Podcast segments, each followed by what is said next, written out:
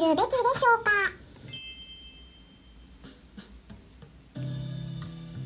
こんにちは。サラホリスティックアニマルクリニックのホリスティック獣医サラです。本ラジオ番組ではペットの一般的な健康に関するお話だけでなく、ホリスティックケアや地球環境、そして私が日頃感じていることや気づきなども含めて様々な内容でイギリスからお届けしております。さて、皆さん、今日は何の日でしょうか？って、はい、今日もお伺いしてしまいましたが、今週もイベントが盛りだくさんなんですよ。はい。まあ、昨日もね、あの、イベントやりましたけれども、ルームね、解説して、本日もですね、5月21日、夜の10時10分からは、米国 NLP 協会認定トレーナーである、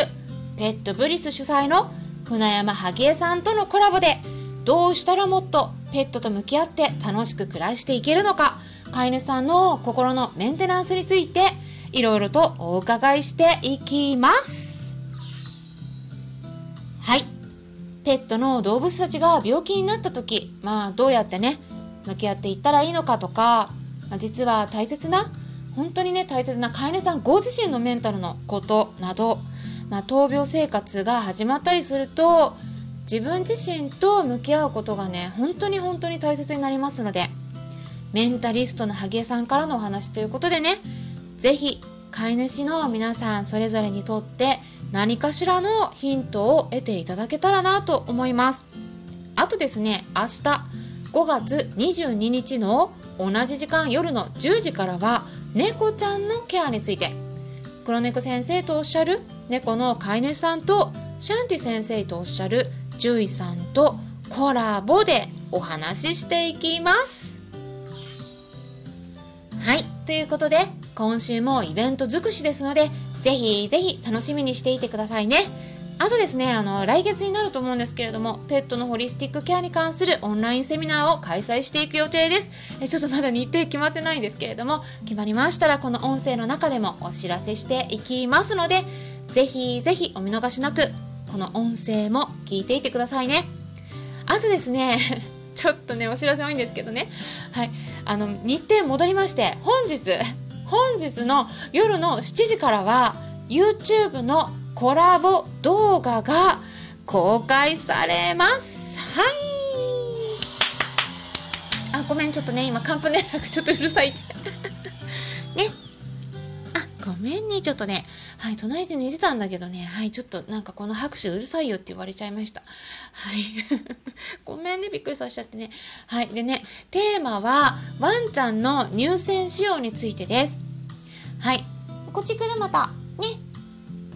あ、ごめんね。ちょっと邪魔しちゃったね。寝てるとこね。はい。で、ワンちゃんの飼い主さんは本当に必見ですね。入選仕様。うん、女の子に多いイメージあるかもしれないんですけど、まあ、男の子のワンちゃんでもね、まあ、稀ですけれども、なることもありますし、あとは、猫ちゃんでも結構多いですからね。うん。猫ちゃんについてもちょっとだけ触れます。で、入選仕様に限らず、まあ仕様全般のお話についても、それぞれのご質問にお答えするような形で、皆さんに向けたアドバイスさせてもらいましたので、まあ、特にシニアのワンちゃんとか猫ちゃんと一緒に暮らしている方は、ぜひ参考にしてみてください。まあ、そこでねいろいろとお話はしていったんですけれども、まあ、今回ですねこちらではその動画ではお伝えしきれなかったポイントについて補足をさせていただきたいなと思います皆さんはですね入選仕様と言ったらどんなイメージを持ちますか？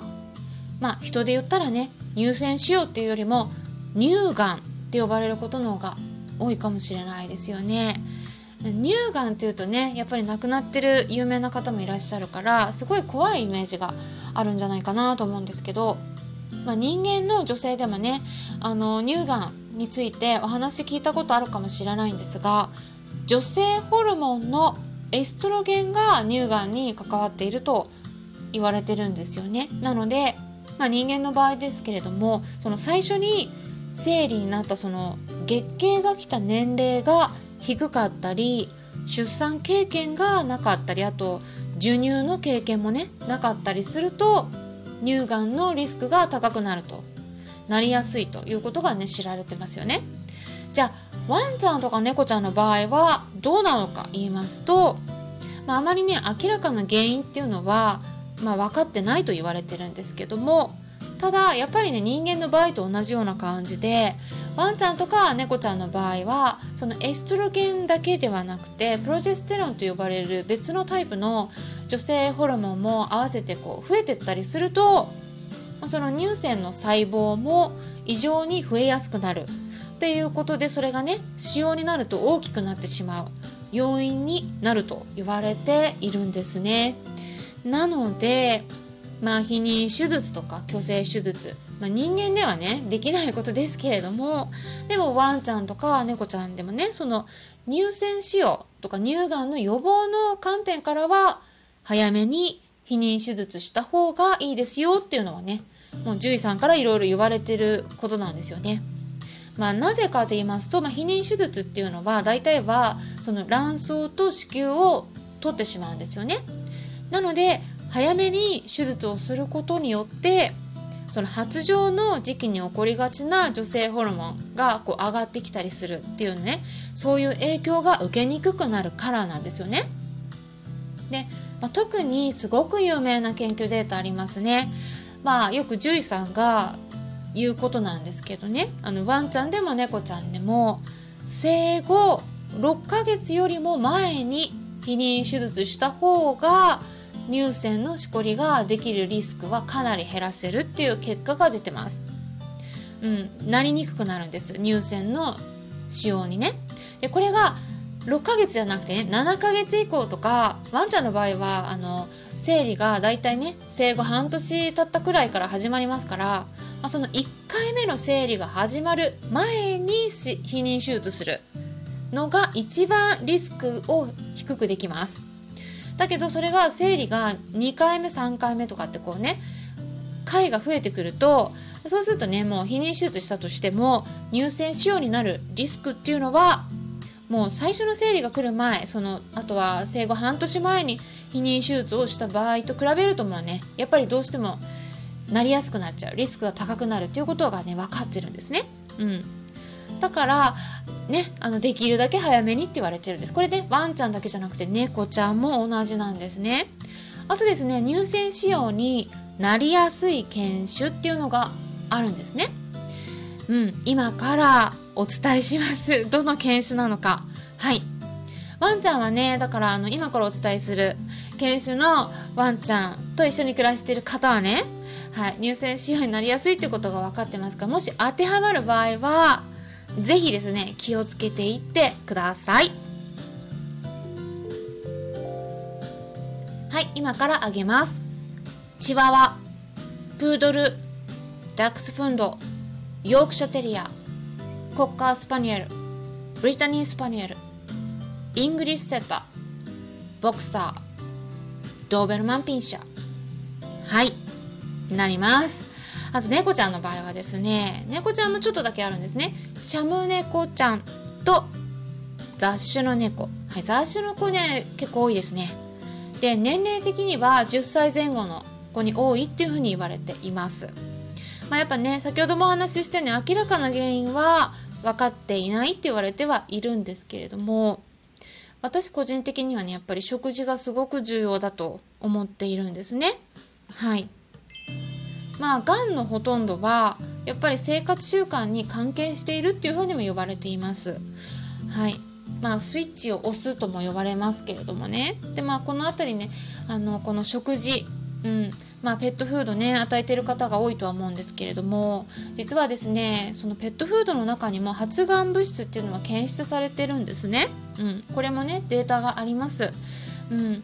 だからねちょっとねその辺ねあの気をつけていった方がいいと思うんですね。あとはあのがんになりやすい犬種はもうねある程度決まってきてますね。まあ、特に大型犬に多いですけれどもブリーディングの問題もねやっぱりあるというふうに、うん、私はちょっとね あの可能性はあるかなと思うんですね。まあ、やっぱあの変わった毛色を出したりとか特殊な骨格を得るために無理やり近視交配させてる場合もありますからうん、あちょっとねこれなんか変なの入っちゃったね。あの近視交配させてる場合がありますからね。でそうすると特定の病気にかかりやすいようなその病気に対して、ね、弱い犬種の子がやっぱ生み出されてしまっているということもありますね。うん、あとねあのよく飼い主さんが悩まれるポイントについて。乳腺仕様に万が一なっちゃったらじゃあどうしたらいいのか。はい。最後にここについてお伝えしていきます。はいこの音がねちょっと先に前倒して入っちゃいました。すいませんね。はい。でこれはねあの本日の夜の7時から公開される YouTube チャンネルでの動画でもお伝えしたことなんですけれどもワンちゃんの場合はですね乳腺腫瘍になったら悪性と良性の割合っていうのはだいたい半分ぐらいと言われてるんですね。うん、ただねあの他にもデータがあってまあ、ちょっとねあの良性が多いっていう結果も出てます。だからまあ6対4くらいで良性が多いかなっていう印象が私の中ではあるんですけどただね悪性もやっぱ見てるから私だったらどうするかっていうと、まあ、小さいしこりだったら手術で取るかなって思うんですよね。うん、でもね2個以上の場合はやっぱり要注意で片側が良性でももう片方が混合とか悪性とかっていうのことがあります。だから2個以上の場合はね片側全部取っちゃった方がいい場合もあります。ちょっとね勇気がいる決断にはなるかなと思うんですけれども、うん、あとはね良性でも放置していくとねちょっとね炎症が起きる場合もあるからそこもねちょっと要注意。だから取っちゃった方がいい場合もありますね。ということでちょっと簡単にお伝えしたんですけれども是非ね動画見てってください。はい。ありがとうございました。ホリスティック獣医サラでした。